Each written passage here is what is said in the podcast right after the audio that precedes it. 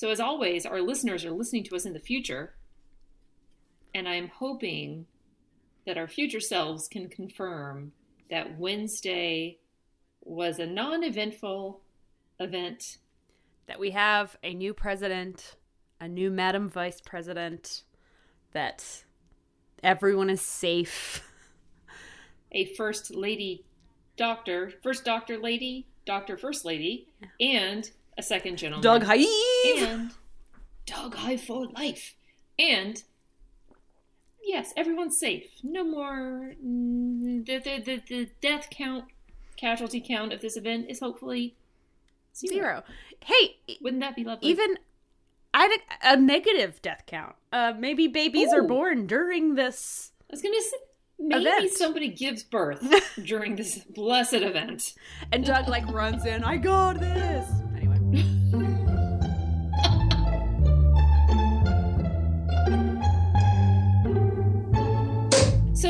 I had a wonderful time watching this episode.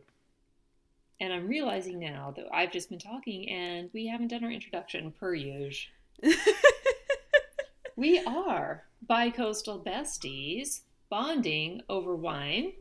and mysteries. And in case you just didn't know, I'm MM talking to my bestie. And I'm Katy, Um, putting her phone on silent, even though she literally said, "I'm putting my phone on silent" before we started recording. Um, but this is the Wine Times mysteries. Although I don't think either of us are drinking wine currently, um, because of said multi-day Yes. headache, and for me, uh, I uh, had quite bad insomnia last night Oh. and am operating on two hours of sleep. Oof. So I feel like taking a downer right now would not be the best of ideas. So I'm drinking a La Croix. This is going to be a real punchy episode. I think it'll be good. And although I'm not drinking wine now, I was drinking wine while watching this episode. And let me tell you, for the first time in a long time, everyone, I enjoyed a lovely glass of rosé from at Wink Wine, hashtag not a sponsor yet, because I tried the magical wine wand. Have you heard of this thing? This is the thing that, that you swirl around and it picks up the, the sulfites. Yes, I had nary a reaction after I drank this. So, so listeners, part of my very sad hashtag This is Forty Life is that in my middle old ageness, I developed some sort of allergy to red wines, and I don't remember if I've talked about that on the podcast yet. But the sulfites apparently do my old lady self in. If red wine, a lot, rosé, kind of yeah, and I get all kinds of like coffee. Like I get, it's like I, it's not not COVID, but you know what I, I get the COVID cough, kennel cough. I don't know. There's, it's it's just like a raspy cough thing that I would get after I drank it that I wouldn't get with white wine. And did I talk to my medical provider about this? Yes. What was her advice? Oh, I guess Drink you shouldn't wine? drink red wine anymore. I guess you got to stick with white. And I said, the pharmaceutical industry is missing out on a huge profit making deal here. If there was some kind of an antihistamine like something, which I know you're not supposed to mix those with alcohol anyways, but if there was something you could take like a Beano, but for wine, people, huge, huge. Dr. So and so, I am not interested in your uh, bad non solutions. I'm solutions only here. Is- Solutions only. Look, not everybody can be Dr. Weed, okay? Dr. Dr. Weed here. Although, let me tell you, Governor of Virginia, Ralph Northam, laid out in a very long Twitter thread his priorities for the Commonwealth this year. And let me tell you, there are some great things on his to do list. Number one, abolishing the death penalty in Virginia. Thank you. It's about time. We've talked about that on the podcast before. Also on the docket, legalizing cannabis. Thank you. So maybe I will get my own Dr. Weed. Maybe. Maybe. Maybe. Mhm. Maybe the I mean, I would love to dovetail together when I can get my COVID vaccine and then just like go next door to a dispensary we- and be like, let's do this. be even better if it was just an all in one. COVID and cannabis with a little mm, COVID and cannabis. COVID and cannabis. It's like things and stuff. So, listeners, as as a reminder, in case you are listening to these out of order, or if this is indeed your first episode, welcome. Uh, we cover now uh, Beyond Belief, Fact or Fiction, the late '90s, early 2000s UPN show hosted by your Commander Riker and mine, uh, Jonathan Frakes. Um, our earlier episodes are um, the Netflix Unsolved Mysteries reboot. We definitely recommend you checking those out. We're making a bit of a shift towards the mysteries of the paranormal and the mysteries of sky diners and death portraits and whatever Oh, fun man. thing we're going to cover today. It is MM's turn to tell the tales and my turn to play the game and guess if they are fact or fiction. And as also a reminder, fact means based on a true story. so we have a very loose interpretation of the word fact. Now, Katy, are you ready for season two, episode two of Beyond Belief? Ready as I'll ever be. I'm ready to uh, embarrass myself and um, get one or zero. Look, you are going to enjoy the sheer 90ness of all of this, if nothing else. Also, I watched this with Super Husband, and we accidentally started on season two, episode one, which you covered last week and I guessed on. And here's the interesting thing, Katy.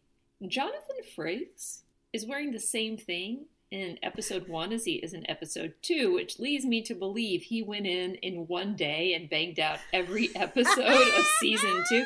It's the camel hair blazer and the light blue button down. And I was like, Maybe it's like uh, Jeopardy and Wheel of Fortune. They just like knock them all out. it you may know? that's kind of what I'm thinking because you know what? They could only pay to rent Morticia Addams' house once.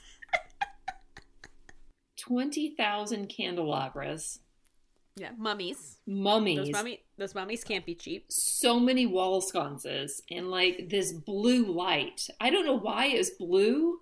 Like they thought that that was more mysterious than any other color of light, but like eh, the light is just very blue. And the lasers for the laser transition. the laser transition that got me. I mean, you described it beautifully. you described the intro to a T, and yet Hope, destiny, love, my jaw was still on the floor. Also, bats. as as my resident graphic design expert, what font?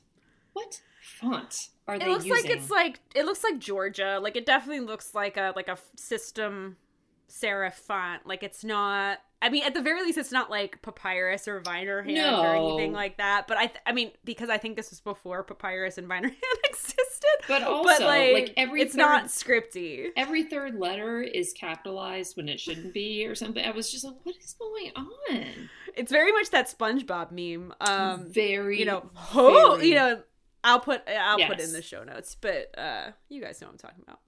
Okay, so his his opener for this episode, season two, Our episode theme. two, our theme was "Can we believe what we see?" and which seems rather generic, but he's standing in front of an easel like he is presenting at a business conference, all right? And there, there's the a big white kind of poster boardy thing on that he is presenting with, and there is the outline of a black triangle.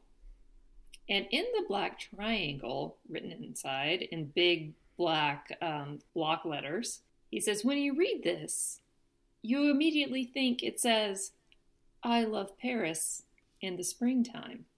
But if you look at it again, you'll realize the mind plays tricks on us with our perception.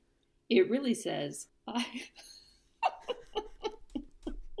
I can't even say what this term is. I love Paris in the the springtime. There's an extra the. Can we trust our mind? I mean, that's a typo, Frakes. That's not a ghost. I was already just losing it. I think what would have been better is the thing where the word is the name of a color, but it's written in a different color. Ooh, that would yeah, have yeah. been a better example. So let's say the word is red, but it's written in the color blue, right? Mhm. or um, have you seen that TikTok where it's like you will hear the word you're reading? yes, yes, yes, Yeah, yes, yeah, yeah, yes. yeah, yeah. But this, I Rather agree with than, you. That's uh, just a typo. That's just a rather typo. rather than Paris the springtime. And like then he Megan ends Thee it with his very suave trademark, according to IMDb, um, his very deep, resonant voice of "Because I love Paris in the the springtime." I just, I'm, I'm saying like it's Paris the springtime. That's my new rap name. As last time, there are five mini episodes in this episode. The five stories are Fire Station 32, The Computer, not to be confused with The The The, Computer, the, the computer. The Girl Next Door, The Wallet, and The Woods, which all just leads me to ask why didn't they name the first story The Fire, the fire Station? station. Story number one. Are you ready? Ready as I'll Put, ever be. put that drink down because I don't know when you're going to need to do a spit take. Okay. Put down my La Croix. I'm ready for puka shell necklaces and frosted tips. Let's do this. It's almost as good as that. Okay. Fire Station 32. When a boy alerts a firefighter about a major blaze, that firefighter has to wonder how he actually knew about the fire at all. Did so- he have a prop? It was a fireman's helmet, Nice, nice, nice. Okay. and can, and he had this little. I didn't go word for word because he had this little speech that I actually hated about how every little boy wants to be a firefighter and why not. It's super cool, and I was like, how about every child, Frakes? How about every child? And then he says, and why not? I mean, you get to ride around in a shiny red truck. Like, oh my god. thanks, Frakes. Okay, so Get out of that gender binary, freaks. it's a goddamn spectrum. Okay, I don't think I could look at you when I do this, but okay. I'm sorry. I'm sorry. I no, could no, be no, off. no, no, nope, nope. Little Stevie Hansen hung out with all the men at his local firehouse, learning about how to be a fireman. And so how then, little is little Stevie Hansen? It's kind of Well, we- creepy that he's hanging out with a bunch of old men. I agree. There's several creepy things about this. We find out like two seconds into the skit, Katy, which I was getting to, is that it's oh, his sorry. I'm sorry. no, I'm no, no, it's his tenth birthday. Oh hell. It's his 10th. So he is now 10. But they do say that he has been hanging out there since he was six. Gross. Why doesn't he have friends? Uh, Why he are his does. parents you know who his friends are? Roger Parks in the fire station. Yes, and he wants to be just like Mr. Parks. And I had the same thought. Where are his parents slash guardians slash responsible adults? Why are they like go along and play at the fire station? Not like these people are like doing a professional job or anything or need to pay attention to what they're doing. So of course, while little Stevie Hansen, whose 10th birthday it was, is hanging out in the fire station, this little jerk climbs up into the fire truck and sets off the siren while it's inside the building, so super loud. And of course, the new captain comes out and he's all gruff and he's like, I know I'm new here, but in my old fire station, we never set off the siren inside. And then Mr. Parks has to jump in and be like, Oh, that's just uh, Stevie Hansen, sir. Eh, Captain, it's his 10th birthday, and he really wants to be a firefighter when he grows up. He's like, I sure do you know and they they have this this charming moment and he this is this is the epic line from the captain. He says fine but this is a fire station not a play station. Burr you need some aloe for that burn everybody. So after he uh, the captain lays this epic burn on everybody uh, little stevie's they're like, maybe you should go home, kiddo. And he's like, yeah, okay, I'll see you later. So little Stevie gets on his bike to go right home, and you see him biking down the sidewalk, and that's where we get a glimpse at his glorious 90s outfit with the wide leg. I don't know if they were brand JNCO jeans, but they were quite wide leg. And he's wearing one of those um, color blocked windbreakers, you know, where there's like a big square of red, and a big square of green, yep, and yep, yep. yellow. And I always wanted something like that. And my parents would never buy it for me. Thanks, mom, dad. So that was glorious. As little Stevie Hansen is biking on his way back home, oh my gosh, he bikes past this house that has a massive fire in it, like massive, like flames coming out the window, coming out the doors. Oh Mind no! Mind you, there this is like a rather suburban urban area where there are houses in very close proximity and across the street. Mm-hmm. There is no traffic on this road. There are no people out and about. There are no neighbors on the sidewalk like there definitely would be in my neighborhood going, look at that. Look, look at what's going on. And so. That's sure a fire right there. Hope someone's coming. That's right. So what does Stevie do? He hops off his bike, goes and opens the door, and starts yelling. He could hear women. They, you, we could all hear women vaguely going, so, Help me, please, 10 year old. Help. No, no. So, but you know, there's flame noises and things, so they, they seem very distant. Is it And full so- on? It's full on backdraft. It's full full. on. So little Stevie goes, is like, listen. He's basically giving him the the basic stop, drop, and roll. Get down where there's clean air. I'm coming in. Right? Because he'll like, definitely be able to carry doing, them. Stevie?" yeah, a 10 year yeah, just biked over here. Why don't you just go bike your butt right back over to the fire station? Instead, we see him running to the fire station where he finds Mr. Parks. And he he's like, Mr. Parks, Mr. Parks, there's fire in the neighborhood. And he gives him the address. And uh, Mr. Parks says, uh, Stevie, you know, are, are you sure? Because we haven't had any calls in about any fires. And he's like, Yeah, Mr. Parks, I was just there. Oh my gosh, come on, we gotta go. Roger Parks turns around, the captain's there, and he's like, "Where, where are you going, Parks?" And he's like, "Stevie Hansen just told us there was a fire down this on Hemingway Road or whatever Mulholland Drive, you know, whatever the hell it was." And captain goes, "We haven't had any calls in." I'm like, "We have all established that there are no calls coming in. No one cares enough about this house, apparently. None of the neighbors to call in, right?" It is. It, the people. Everyone is dead by now. All the women trapped in there are dead. I, I basically, you know, I don't know how there's any sort of a structure left at this point. And the captain goes, Stevie Hansen, like, are you going to believe a 10 year old, which is what we're all thinking? And he's like, listen, Captain, not Captain, Captain, I know this kid.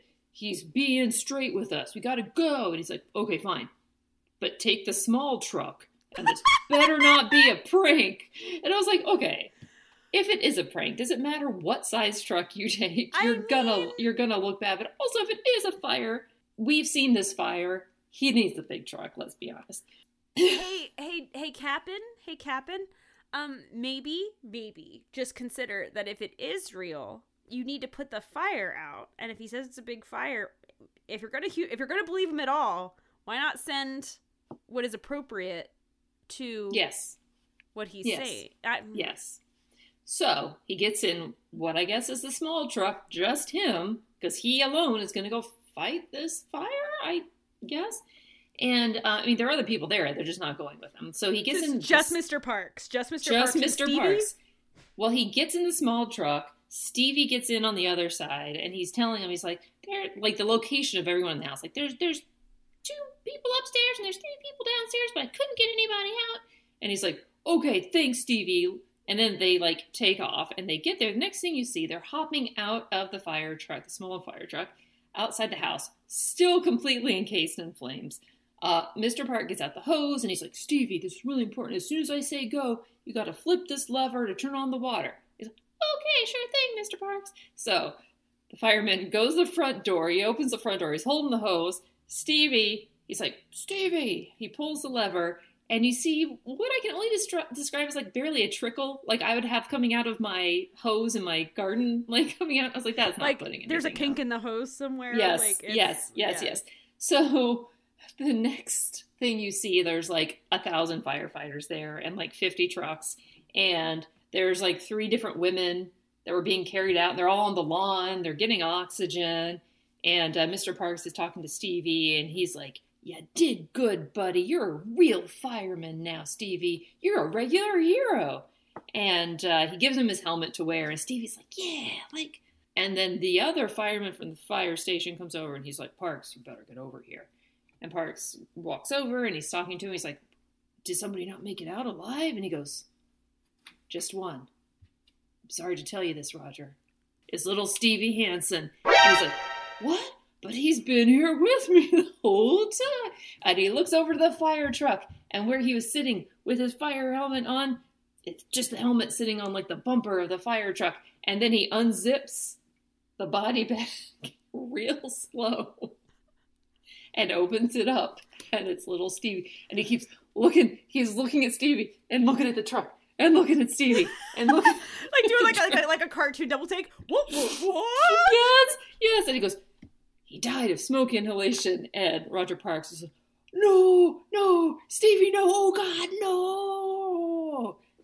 And that's the end of story one. And Frakes says, an out of body experience? When Stevie came to alert the station, was he already dead? Did Roger imagine he was talking to Stevie? Or was it Stevie's destiny?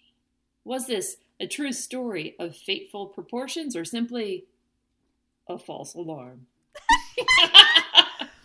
Womp, womp, womp. All right. So here's my here's my problem here. Okay. Oh, so many problems. Uh, let's so hear many, them. So many. So many. Uh, so timeline wise, we are to believe that little Stevie is Mm-hmm. alive at the beginning and hanging out with them on his tenth birthday. Goes to go home, goes and Mhm. dies in the fire when he's trying to rescue the women. Mhm, and then mhm. his hit, hit me. And then his me. ghost is the one that is all like goes and gets mister Mhm. Parks. yes, But also like the captain saw him too. well, the captain technically didn't see him when he came back. So Parks goes, little Stevie says there's a fire. Uh huh. So he so Captain didn't see him. That that was a grown up conversation. I was were no children and, and little Stevie wasn't beside him going, let's go, let's go, let's go. Okay, okay, No, little Stevie had already run off to the truck. okay. hmm hmm All right. I am going. Are you going to keep track of my? I, I am. I'm ready. I'm ready to go. If you hear me typing, that's what's going on. I'm keeping track. My initial answer Uh huh. is that this is true. Okay. Got it. Hi, Oliver. And by true, you mean fact. Fact. Just joking. Fact. It is an out of body experience and not a false alarm. okay. Moving on to story number two Okay. The Computer. A, A computer back in 97? Is it going to be like a ghostwriter computer? 98, I'll have you know. Okay, The Computer. A babysitter finds herself in trouble, but a mysterious occurrence sends the couple home early. Okay, that's just the tagline. So, two parents, a new babysitter, and a night of terror.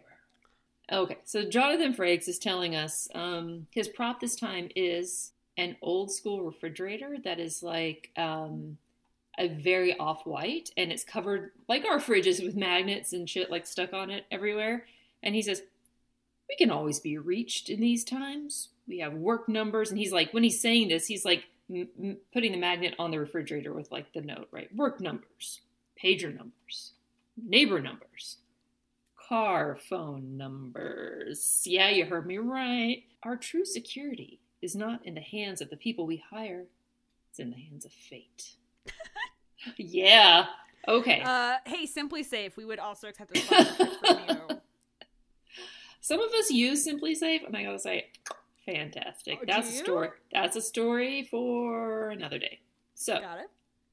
Um, I can't give away all the good stories all I at mean, once. it's true. So we see the story opens. We see what is hello, cute little kitty. That's not what we see in the story. Hello, Ollie. I know, I know. They're so bad, but they're so good. They're so good. Okay, I know.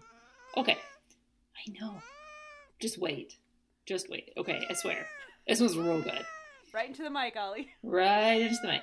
So, So I love that, I, I love that the prop is a fridge. Like I feel It's- like that is such a stretch. And not like, and yes, I can say this because hashtag this is 40. It's not a sexy fridge, right? It's not one of those like bright red Smeg ones that are like It is not a sexy fridge. This is like the refrigerator that I think I saw in our like fellowship hall that was already a million years old when somebody gave it to the church. Do you know what I mean? It's like that kind of a fridge. Uh, so the story opens, we see it's nighttime. A dad and looks to be a teenage girl are getting out of a car in the driveway. It looks like a very typical like ranch style suburban home built in like the 70s or 80s and in a neighborhood full of them. The dad is getting out of the car, teenager's getting out of the car with a whole bunch of stuff. And he's like, Oh, like, I'm so happy that you were available to babysit tonight. And note, I think I had this exact outfit at this exact time. So it was denim overalls and a Nice. long sleeved multicolored striped shirt where the stripes were like really really thin because you know me and stripes and that I was, I was like I was like you had a time. stripes you had a striped t-shirt I know, I know. I know, but with the denim and everything, and then the hair that was like relatively straight, but then like flipped out a little bit at the bottom with a little clip right Question, here, right here on the question. side. Yes, uh overalls fully both clipped or like Yes. one off like crisscross Look, as she explains to the dad, the only reason he was able to catch her at home on a Saturday night was she has a huge term paper due. So she is clearly a goody two shoes and she has both of the overall buckles buckled. got it Got it? Got it. She's carrying a huge amount of books and like a big old backpack, which is also over both shoulders. She seems like a very lovely and dependable girl. She's like, you know, that I got this term paper to write, but I'm just so happy that I got to be able to do this babysitting job for you. So they go in the house, and the mom, who looks like there's no way that she has a six month old baby in the house, which is way too clean for them to have a six month old baby, and she they're all very put together. Um, she seems perfect. The baby's beautiful and perfect. She has never met this baby before, but the baby has an immediate liking to her, and she's holding the baby. She's like, I swear, the entire time that he's awake, my whole attention's to be on him, and as soon as he goes to sleep, my whole attention's to be on my term paper. I'm not even going to have time to raid your refrigerator. Ha ha ha. And the parents are all, ha ha ha. And then they say, if you need anything, the mobile numbers on the fridge. Don't answer the phone if anybody calls. Wait, just like let the machine get it and lock the doors. the machine The, the machine. Lock the doors and don't answer the doors for anyone. And she's like, sure thing, Mr. Johnson. So the parents head out for the, their big night because, you know, I'm sure they haven't been out since they had this adorable child, right? They drive up to the house where this party is obviously going on at this house. And here's how we can tell. Number one, it's at just like a, a neighbor's, some like a friend or neighbor's house, right? It's in another community or neighborhood that is full of single family ranch homes. How we know that this is the party house, though, they have Christmas lights in the trees and a makeshift valet station in front of the house. I know the valet. It, it neighborhood was party yeah, yeah, yeah. Because because there's plenty of parking on the street, and there's still a valet, and it's it's just like a little tiny little stand, but he's got his red jacket on. So they pull up to what is the obvious party house. He's like, everything's going to be fine because you know, mom away from the baby for what maybe the first time, we don't know, and. She, he's like, don't worry. And she's like, okay, can you just get my coat out of the back of the car? Oh, okay, darling. So he goes to reach back and he sees oh no, it's the babysitter's computer. It's in the back of the car. And we know it's the babysitter's computer because this computer case obviously belongs to a teenager in the 90s. The case is full of giant, bright stickers and patches and things. And they go, oh, we can't just leave it here. Sarah needs it for her term paper. And they're like, yeah, wow well, let's I know. Well, let's call her. So luckily, they have their brick of a car phone, right? Like the giant brick where the and you pull but out the little not antenna, supposed to answer the phone right? But they're like, it'll go to. So she calls, and it's like, okay, good. It's going to the machine, which is what she's supposed to do. And they're like, Sarah, pick up. It's it's Mrs. Johnson. Sarah, are you there? Sarah, Sarah, are you there? Sarah, she's not picking up. So obviously, the next step is not, oh, maybe she's changing a diaper or she's in the bathroom or something. The the next immediate step is obviously that we flip out. And so Oh, like, yeah. well, let's we got to go home and make sure everything's okay, and then we can also give Sarah her computer so she can write her term paper. They, you know, close up the phone because you got to do it like that because it's you know so old and heavy, and they race back to the house, and you know they're racing back because so the next uh, scene is shot like you're inside the house looking out through their nice, lovely bay go, window he screeches into the driveway in the suburban or station wagon, like whatever it is, that kind of a car. They see, oh no, something is wrong. Well, no shit, because the entire front window is like gone and busted out. And he goes, I'm going in. You call the police. So she, the phone again to call the police, right? It seems The very like it's in- almost it's almost like um it's very I Dream of Jeannie. Like, hold on, That's right. That's Like, right. Exactly. So the dad rushes inside. Everything still looks ostensibly the same in the house, except for the fact that the window was smashed in.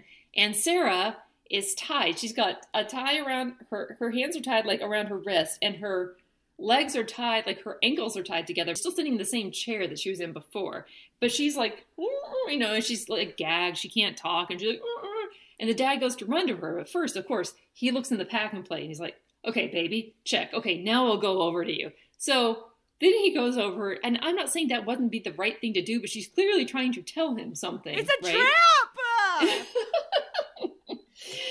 So he goes and he's untying. He gets a thing out of her mouth. He's untying her, and then the wife comes running in too, and and they're like Behind like, you. and and the wife screams when she comes in, but then Sarah's just getting the thing taken off of her mouth. So she's like, "It's okay." And then, literally, as soon as the wife screams, Sarah says, It's okay. Some dude in dark clothing immediately comes running out of a side hallway with a bag full of stuff, runs into the wife, drops the bag, and then, like, runs around the wife and out the door. So she's Sarah's now up. She's unbound, and she's like, "He came out of nowhere. I was just doing my term paper, and then he was all over me, and it was horrible." And they're like, "Are you okay?" How And was she, she doing her term paper without her computer? Well, exactly. Oh, wait for it. Wait for it. And she said, they're like, are you okay? And she's like, I'm fine, but I was just really worried about the baby. They're like, well, the baby's fine. And she's like, he was only interested in your stuff. And and they're like, oh, Sarah, thank God you left your computer in our car. And she's like, what are you talking about? And they said, that's the whole reason we came back. We got to the party, we saw your computer was in our car, and we know you need that for your term paper.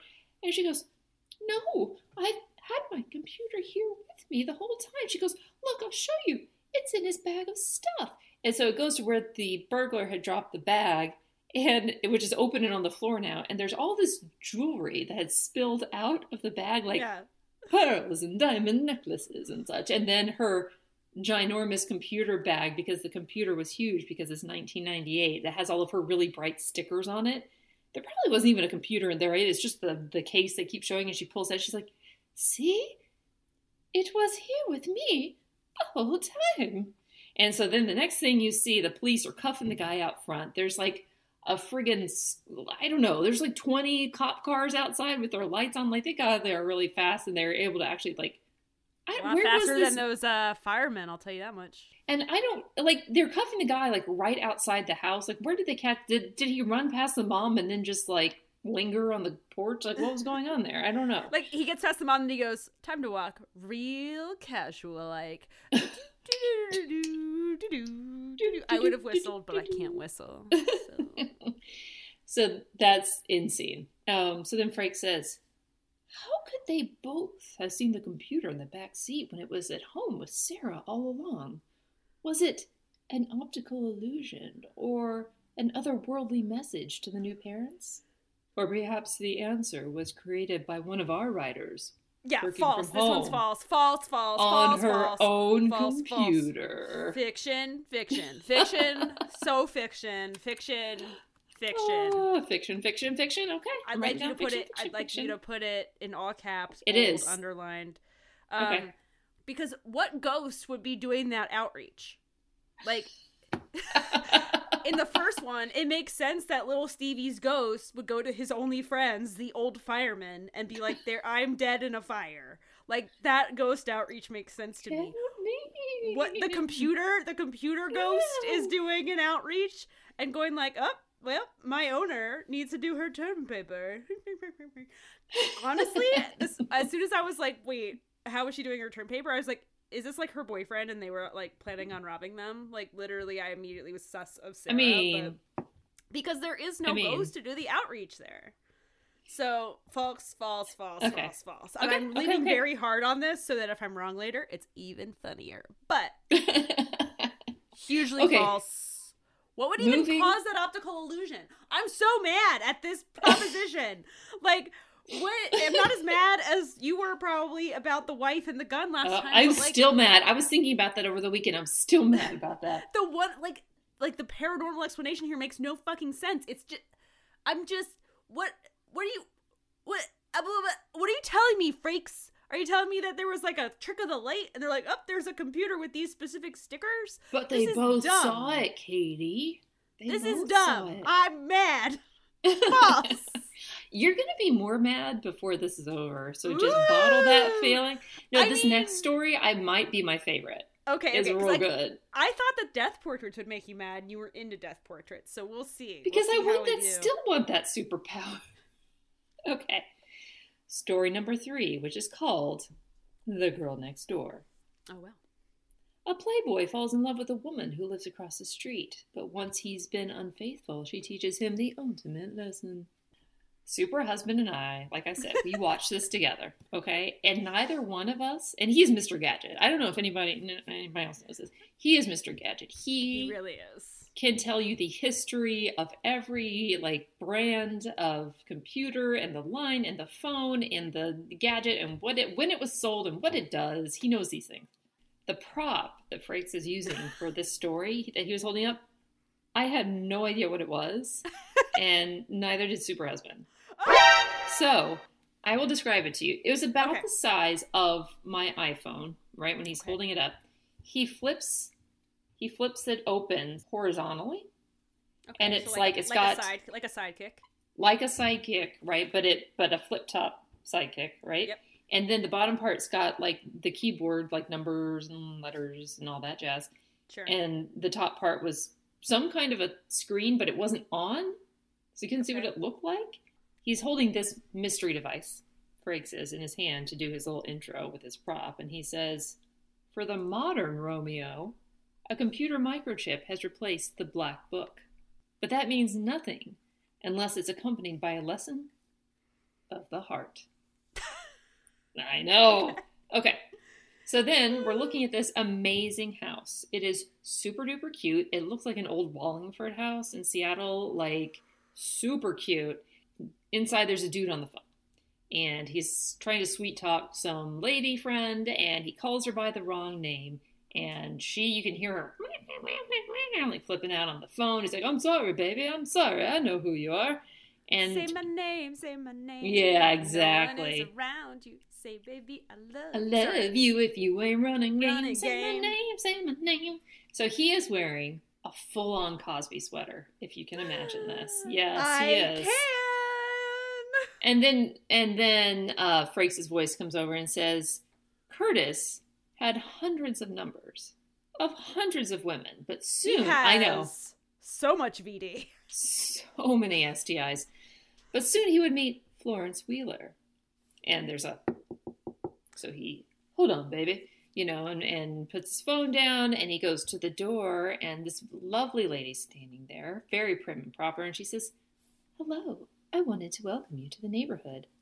I live across the street. And he goes, Oh, girl next door, huh? And she's like, Well, nice meeting you. All right, and he goes, oh, he kind of chases around uh, under the porch a little bit, and he goes, I-, I know it was really sudden, but would you like to have dinner with me tonight? He's like, I- I'm I'm a really good cook, and you know, et cetera, et cetera. And she goes, a man who cooks. I think I like that. Now is she dressed like Jessica Rabbit or something? Like is this like no, no, she's actually she's very modestly dressed, very modestly dressed. but she's very like, huh, huh. she's So is this how is this how flirting and dating works? Is this why I'm single? Because this horrifies um, me. uh, the, it's I'm gonna keep horrifying you. It's gonna I- keep horrifying you. the idea of going she's actually like very she's actually like very stiff she's kind of like okay. you, no one else can see what i'm doing right now. It makes no very sense. prim, very very prim right? The- and he's like the, the the visual representation of this sound. Hmm. exactly. A man who cooks. I think i like that. Hmm. But okay, but this the idea of going into a man you just met's home where he oh she didn't go in. He she just knocked No, on the know, door to say hello. But that she did wasn't immediately like I'm not going into your home to eat your food. Like is this how dating works? Correct. Is this why I'm so Um, bad at dating? maybe it was dating in the 90s i don't know i don't know right. it seems i agree with you that's you're you're tread you're going into murder house territory at that I'm point you don't know this you don't know this man Let's eat um, the room with the drain in the floor. Hmm. But the best is yet to come because there Okay, okay. are there are two really wonderful quotes, and I give the writers a lot of credit for the story. The reason it's my favorite. So great quote number one. She walks away. You know, she's like, "I think I like that." He's like, "Well, come back at seven. She's like, "Okay, see you then." So she walks away, And he turns, he goes, Girl next door. That's what I call some prime real estate. And then Oh! he bites, he says that, no, no, no, no, wait for it. And then he bites his fist. Mm. Is is the other lady still on the phone? yes! Why are men? Why are they? It was the fist bite at the end that really got me. The last time I bit like a fist was honestly like upon trying some really good ice cream. I was gonna say, like, uh, like my girls. You remember that story I told you about youngest daughter when she was eating? She was like much younger, and she was eating a cupcake, and she was like eating it too fast, and she bit her finger.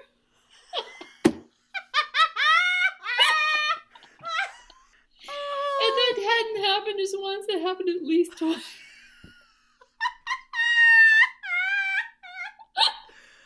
oh, she's a girl after my own heart. I know she's Oh amazing. So then Frakes tells us eh, next we see her, she's over for dinner, and of course she's changed because I It's guess this is it's, it's a date. They're they're eating, they're finishing up, and Frakes says, you know, Curtis had a technique. You would dine them, you would wine them, and then he would add another conquest to his already impressive list. a technique. I know, so gross. And then it says the difference here was Florence Wheeler. And then so she's getting up to leave, right? And she's like, "Oh, it's a, it's a, it's about time for me to go." And he's like, "Oh, it's so early. Why are you leaving?" Note while he is saying this, and he stands up from the table, he has also changed out of his Cosby sweater, and he is wearing a very blue, very silk flowy shirt. I was gonna be like another Cosby sweater. no, I wish. And she's like, I guess I, he's like, why are you leaving so baby so early? And she's like, I guess I'm just an old fashioned kind of girl. And so he's like, okay. So he's walking her to the door. At least he wasn't being creepy and like really like trying to keep her there. And she's walking to the door. Sad that that's my threshold. And this is the quote. He goes, I, I just have a question for you, real quick. She's like, okay. He goes, I'm not going to be able to make it through this. Okay. Let me get into character. I'm Curtis. Okay. You are Curtis. You're in a blue flowy Curtis. silk pirate shirt. You're trying to baby. It's cold outside. This right, right, right, right, right. How is it that a fine, fine, fine, fine, fine, fine, foxy lady like you not have a boyfriend? So that's fine, but she's so fine. He's saying it fine because um, you fine. And he's like, "How about I walk you home?" And she says, well, "That's very gentlemanly of you, but as I previously told you, I only live across the way." So, fast forward a little bit, Curtis is head over heels for Florence. They seem like they are in that perfect, like, honeymoon stage of their romance. They show them walking in the park together, and she's sitting on his porch swing in his gorgeous house, and he's like, You're so beautiful. You're the best thing that's ever happened to me. I didn't know that I could ever feel this way about anyone. And she's like, well, You're quite the romantic. How is it that a man like you isn't married? And he says, Because I was waiting for you, Florence. I'm never going to let you go. And she's like, I just, I want to be cautious because I had a fiance. He cheated on me and it's taken a very long time to get over him. But I think I'm finally ready to meet the right man. Someone who's loyal and makes me feel like I'm the only woman in the world.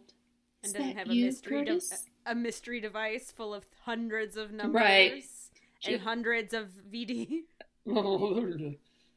Is that you, Curtis? And he goes, I'm a one woman man. Why So- are men? Why? So, the next night, she's over at his house, which seems like that's their norm. He couldn't see how close she was to his door. And he is having a conversation on his phone, his cordless phone. That's how you know he has money. He had the Cosby sweater and a cordless phone.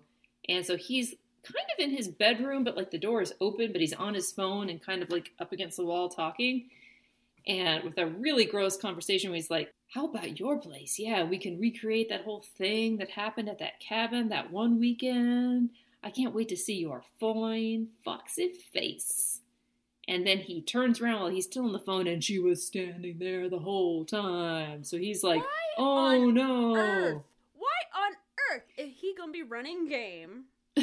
why on earth would he have that conversation on the phone with her in the house? In the house. She just lives across the way. Wait till she goes across the way to have the house, right? Like, it's not like you didn't have the house, it's have not the like He conversation. didn't know she was Right. in the house. He knew she was He in knew. the house.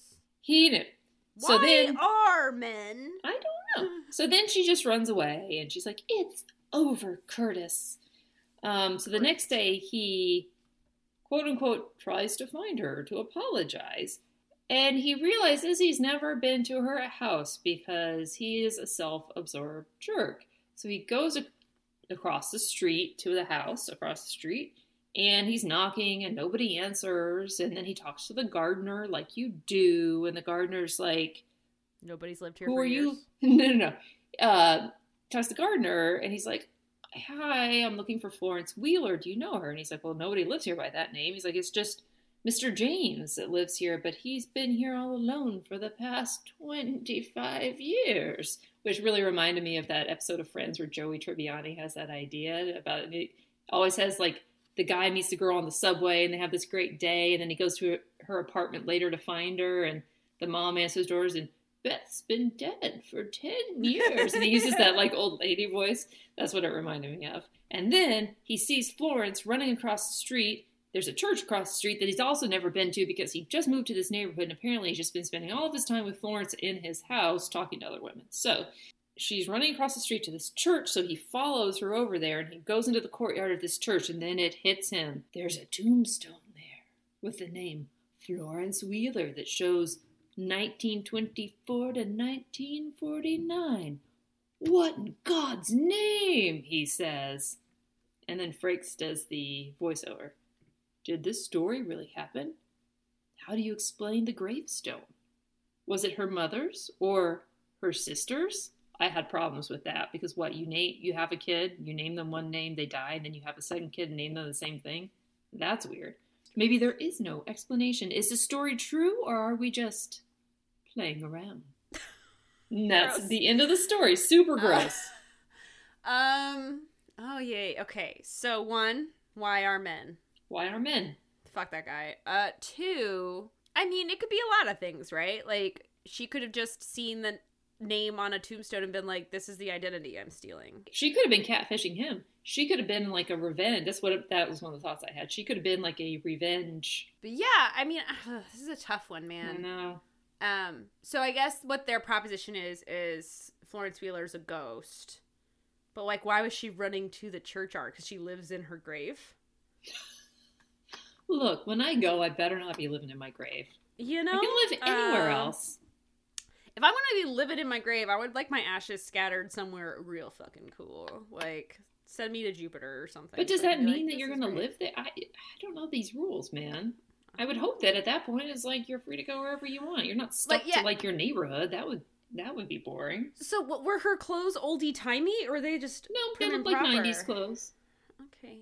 I'm going false for now. Okay. I, I reserve the down. right to revisit, but like I just at at the very least I know where the ghost is coming from unlike with dumb computer story. um okay, story uh, number four: the wallet. A young teenager discovers a lost wallet, only to to discover it's tied to his past. okay. Yeah, it's the right look. All right. Uh, I didn't even bother to write down Frake's intro. It must have been bad. I, mean, I I assume the prop is a wallet. so- Yeah, yeah. I mean, he definitely pulled out a wallet. It was something about like you never think about all the things you lose when you lose a wallet. Kind of like you lose your sense of security. Yeah. Yeah. Okay, so he introduces us to Jason, who is a young man with very little in the way of material things. He's been raised by foster parents, and he's working hard to get into college. What he finds may change the course of his life. So we see two high school boys, and when I say high school, that is definitely in quotes. These are high school boys, the way high school boys were in 90210, the original series Oh, so 40 year olds. at least I mean, we know one of them is wearing a letter jacket, and um, he definitely has some like five o'clock shadow growing in, and it's like okay.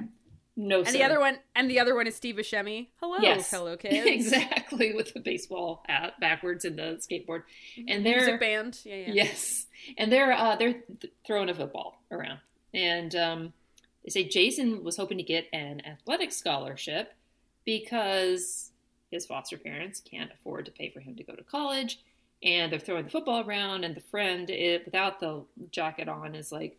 I'm tired and hungry. Why are you always pushing me so hard? And Jason's like, It's called practice. And you may be tired, but I'm broke and I need a scholarship. So you better get that silver spoon out of your mouth.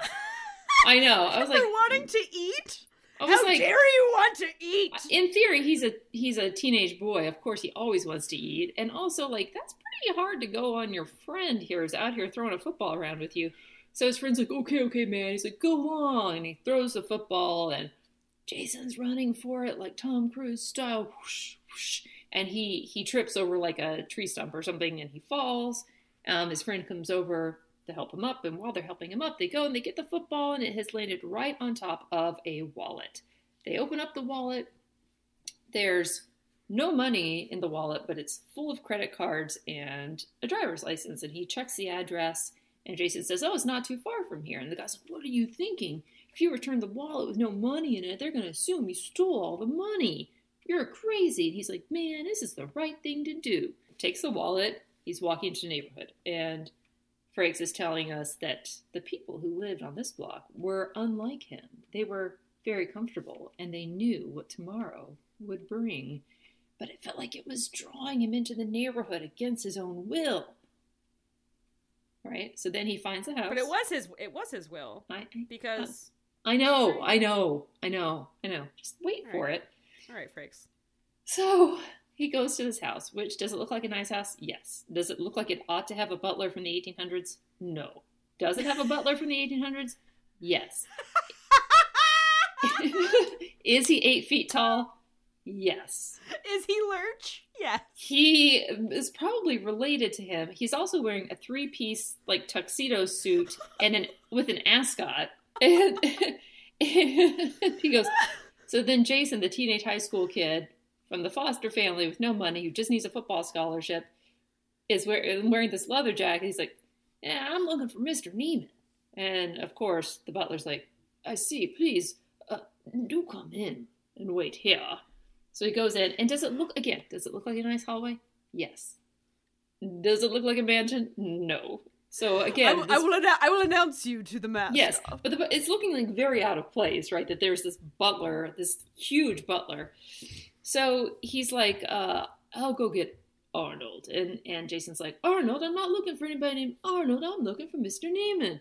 And somebody taps him, and there's another dude there who's like ten feet tall, and he goes, I'm Christian Arnold. I'm Mr. Neiman's attorney. Would you like to come in here while we take a look at this wallet? So they go into like, I don't know, the parlor room or something. So he's uh he's looking through his wallet and he's like, All these cards are expired. And and Jake's like, well, I just wanted to do the right thing. Like I found this wallet, blah blah blah. And he goes, Well, no good deed goes unpunished. And Jason's like, Well, what does that mean? He's like, Oh, don't worry, young man, that's a joke. And he's like, well, that went over my head. I don't get any of this. I'm I, No- I neither just do like I, you- No, writers. no. That makes It's like, no I, sense. I just like you to sit here for a minute so we can figure this all out. It's like, who are your people? My people? What do you mean, my people? Which I agree, that's a weird thing. And he goes, your mother, your. He gets that weird mid-Atlantic 1940s accent out of nowhere. Your mother, your your father. Who put you up to this? Are you from the Chesapeake Jasons?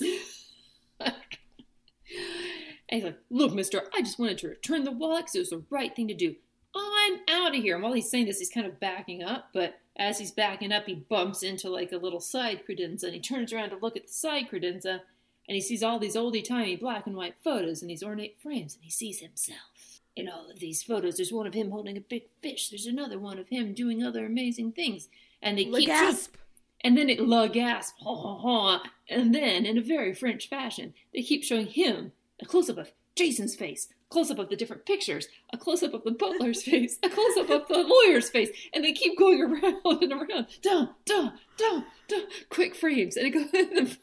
And then he's run. Then Jason's like running out of the house, and then um the attorney's calling after him. But Mr. Neiman is dead. He died two years ago. Do you think we can find him again? And the butler says, Indeed, sir. The colors of his jacket are those of the local high school. high school. Indeed. High school. Indeed. School, school, is that where children go during the day? School when they aren't at the factories. School. and then the, the uh, attorney says, Imagine after searching all these years for a living relative, he might finally be the missing heir to Mr. Neiman's $40 million estate. Um, Woo. I am going true. You don't seem super convinced. No.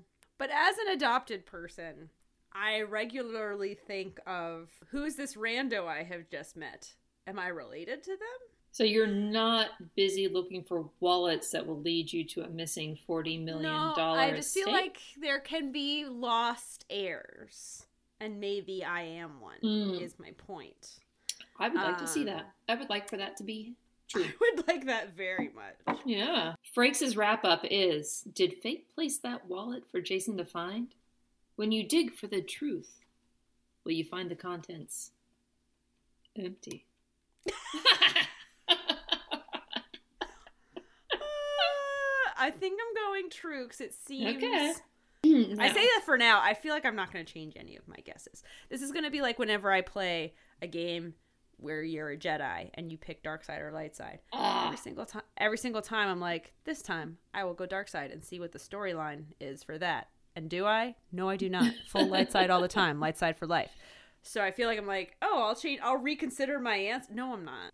Now, this may not be the most entertaining story. I mean, it was entertaining, but um, the whoever was in charge of the uh, set design, let's say for this story, I have got so many issues with that person. Okay, so story number five is called "The Woods," and the tagline is: "A mysterious man in the woods saves a young boy's life." Okay. okay. So the the prop here is like a um, taxidermied snake, like you would see at the History Museum, the Natural History Like, Museum. Is it like a cobra like striking, or is it like just like a regular snake? It- the, the the taxidermy. I no, it just seemed like a snake, snake, like regular snake. Okay. It wasn't like Um, in action. Like No, no, no, no. Frakes tells us one of nature's most reviled creatures. However, we are often the invader of their world. So should we be surprised if we encounter a snake in the grass? Okay. Okay, so the scene here is that there is a family setting up for a few days of camping at the lake. There's a mom, there's a dad, there is a son who's maybe like seven or eight. And um, they are not dressed for camping, is what I really want to drive home. The dad is wearing khaki pants, a leather bomber jacket, collared shirt, a leather belt, and a gold watch. The mom is wearing Okay. jeans. The mom is wearing jeans, but otherwise she's wearing like a nice sweater and a trench coat. And the boy is definitely wearing nice pants, like maybe not khakis, but like maybe corduroy pants. And the only thing about their outfits to scream camping is the boy has like a kerchief like tied around his neck. And they're they've got all this stuff that they're trying to set up, and the dad is trying to set up the tent, and the dad is clearly useless. Not only does he not know how to dress to go camping, he has no idea how to put this tent together, and the mom's kind of like, maybe you should take a look at the user manual. And dad's like, well, then there's no challenge. Ha ha ha. Thanks. Why And- are men? And the little boy's like, I'm going to go hunt for worms. And he takes off with the jar. When I say camping, they're not like at a campground where there's like other people camping. They're just like, In the woods. Yeah, but like, I don't believe that these people would have even made it that far into the woods. Do you know what I mean? Do you do you think these actors showed up and like picked up their wardrobe and it was for something else and they were like shit shit shit we have to shoot something else and then Yes. like all of a sudden they're camping Yes. Or they just wore the clothes that they wore that day and they were just like, Okay, That's cool. fine. You're you're your own wardrobe. let's do it Um, This especially because that kerchief matched like nothing else that, that this kid had. So he goes off with his jar of worms, and I'm thinking to myself, you're just gonna send this kid off into the woods.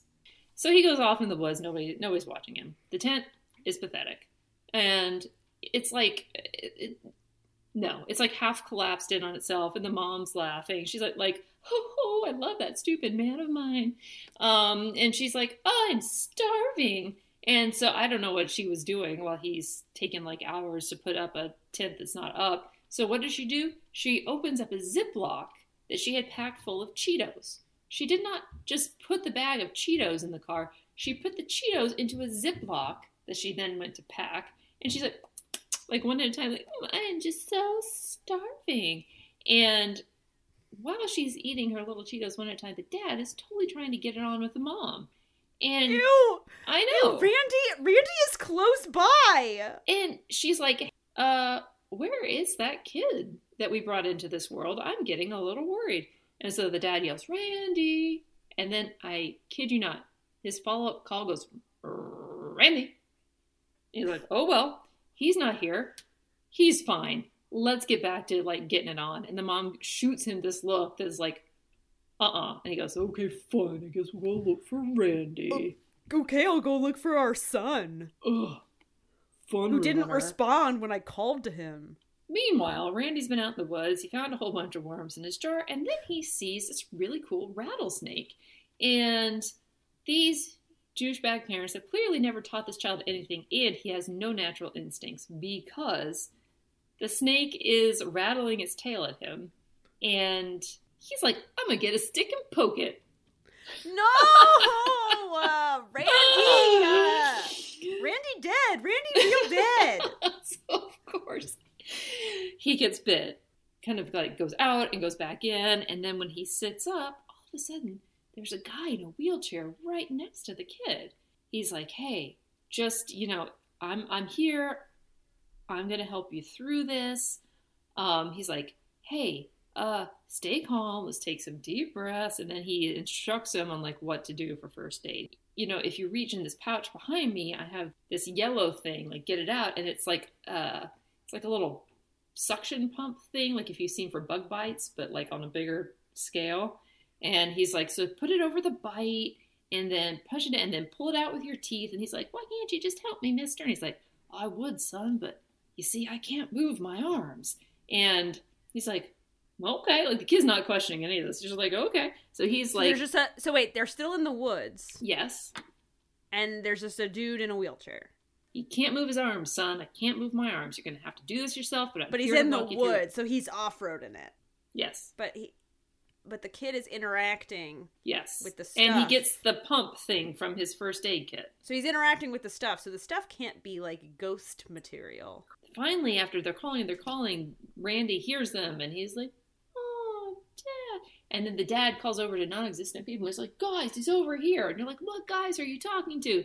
and then in the next shot, there's like all these EMT personnel around the kid in the woods. And they're the EMT guys get like, oh, I gave him some anti venom medicine, but you know he's looking okay. He's like, I'm really impressed. You're just you're a city boy, but you got first rate first aid skills. And the little boy's like, well, it wasn't me. It was the doctor. He had the plunger there, and he told me what to do. And the EMT guy goes, oh, was he in a wheelchair? Like, yeah, he was. And the mom's like, Who, who's he talking about? And he goes, oh, local guy had a terrible accident on his way back from school, and he was paralyzed and spent the rest of his life as a quadriplegic. And they're like, oh, does he live around here? And he goes, he died ten years ago. They did that again. and they'll go, "What?" and Did so that again. Yeah, again. And so then Jonathan Frakes says, Did the doctor fake his own death years ago to live as a hermit by the lake? Does this story have a hint of truth? Or are No. we trying to put the bite on you? The, put the bite on. Me? I don't even, Is I've that- never heard that Is that a phrase? I've never heard that before. It's a Frakes phrase. Phrase phrase. TM. That's the name of Um, my new autobiography, Putting the Bite on You. Uh, yeah. So false. Okay, false. I'll put that down here. All right. Unless it's like the kernel of truth is the dude's not a paraplegic and he's just some weird hermit. But I'm gonna. Okay, we gotta re- we gotta review because I Okay. honestly don't remember what I guess. Okay, we're going to review. Story one was Fire Station 32 with little Stevie. And I said that one was true. You said that one was true. Are you keeping your answer? Keep, keep, yeah, keeping that. Okay. You are correct. Ding, ding, ding. I didn't expect to feel that excited about that. Story You guys, I two. did it. I did a dance. She did a whole dance there, and I hope I see it again soon. Wow. it was your version of a touchdown dance. Wow. Wow. Okay. Story number two The computer. false, false, false, false, false, false. You are correct. The story was fiction. I'm so excited that's false. I was so mad at that story. There's no ghost to do the lifting there. Ah, God. story. Story. Okay, take a deep breath. Take a deep breath. Story Ready. number three The girl next door. You guessed fiction. False. So wait, we have Hmm. this one. Yeah. We have Woods one, and then what was the other one we Uh, had? the wallet. Please don't forget about the wallet. We had the wallet. Okay, I'm sorry. I'm sorry. Yeah, yeah, yeah. False. I'm sticking with false. We're sticking with false for story three, the girl next door. Yes. You are correct. Okay. Okay. Woo! Woo! story number four about the wallet. the wallet. I'm sticking with true. You're saying true. Frakes tells us that this is indeed fact. yeah! Four, four, four. Just like Wendy's. Four, four, four. Ma'am, this is a Wendy's. You can get four for four. Oh, I'm so excited. Whew. Take a Oh, breath. Take a real deep breath. Will she go all the way? Will she? Okay, okay. So we have is there a weird hermit? Take a deep breath. Okay. False. Story number five The Woods. You say fiction. False. False. Says fact. Dun, dun, dun. you were so close to a perfect win streak. So close. You have four right. Fact. That was great. My That one fact. fact. I want to know what that's based on. I want to know too. Um, amazing streak. Amazing. Good for you. so disappointed. See, I was just happy I got like at least one right. I was like, wow, yeah. See, this is the difference between us. You're like, I need to be perfect. I need a I need a perfect score, and I'm like, wow, look at me. I didn't fail everything. I mean, it's not that I need it; it's that I want it so bad. I oh my god, the worst thing ever. So I've had the the Peloton since May, and um, they do like a streak. So if you do something related to Peloton every day, it doesn't have to be like writing. You can do like a five minute meditation, and like you get a streak. Mhm, I had a streak going starting like the second week I had it until January 6th. And I just sort of like was putting it I was like I was like, oh I'm just gonna it's a rest day, I'm just gonna meditate and then I fell asleep on the couch and woke up at twelve thirty five and I was like, No Also, So, what didn't put- I- January I put- 6th ruin for everybody? Jeez. I put a lot of value on dumb stuff and like ugh. That was soul crushing to the point where I tried to pull an Animal Crossing piece of shit. I went back in and I time. changed I changed the time on the Peloton to the day before and was like did like a five minute thing and it it caught wise to me. It didn't work. you tried to cheat the Peloton. I try I mean it, it doesn't do any it's just now I'm getting like new streak that it's like you did a ten day streak. I'm like, I know. I wanted a year streak so bad. Wow. There- You get nothing for this. The only thing that you get ever as a prize is you get when you hit a hundred of something, you get a free T-shirt. Yeah, look at that. Look and at I already guns. got the free T-shirt. the guns. So there's nothing. There's no. I don't have Ah. guns anymore. The guns are gone. I see them. They're never really gone. They're buried. They were inside of you the whole time. The guns were the friends we made along the way. Honestly. Um, this was that was a good episode. It Uh, I was. loved it. Loved guessing is very stressful. I Look, you came out looking much smarter than I did. So, congratulations. I'm actually going on two hours of sleep, pretty psyched with the four. I'm Um, impressed. I am impressed. We'll come back next week where MM will once again Yes. be our guessor. Um, Nowhere to go but up, baby. you can email us at winetimespod at gmail.com or find us at our socials at winetimespod on Instagram and Twitter. Let us know how you guessed. If you watch along, once again, you can stream this for free on Amazon Prime. Did you beat Um, Katy? Did you get all five? Is she going to get mad you got five and she only got four? Did that happen? Well, I mean, I'll block you from my Oh. personal accounts, but you can still follow us at Wine Times Pod. But I will block you forever from at Katy Hoss, and you can find MM at at True Crime Wine sixty nine. Thank you, official Uh, Chris Hansen.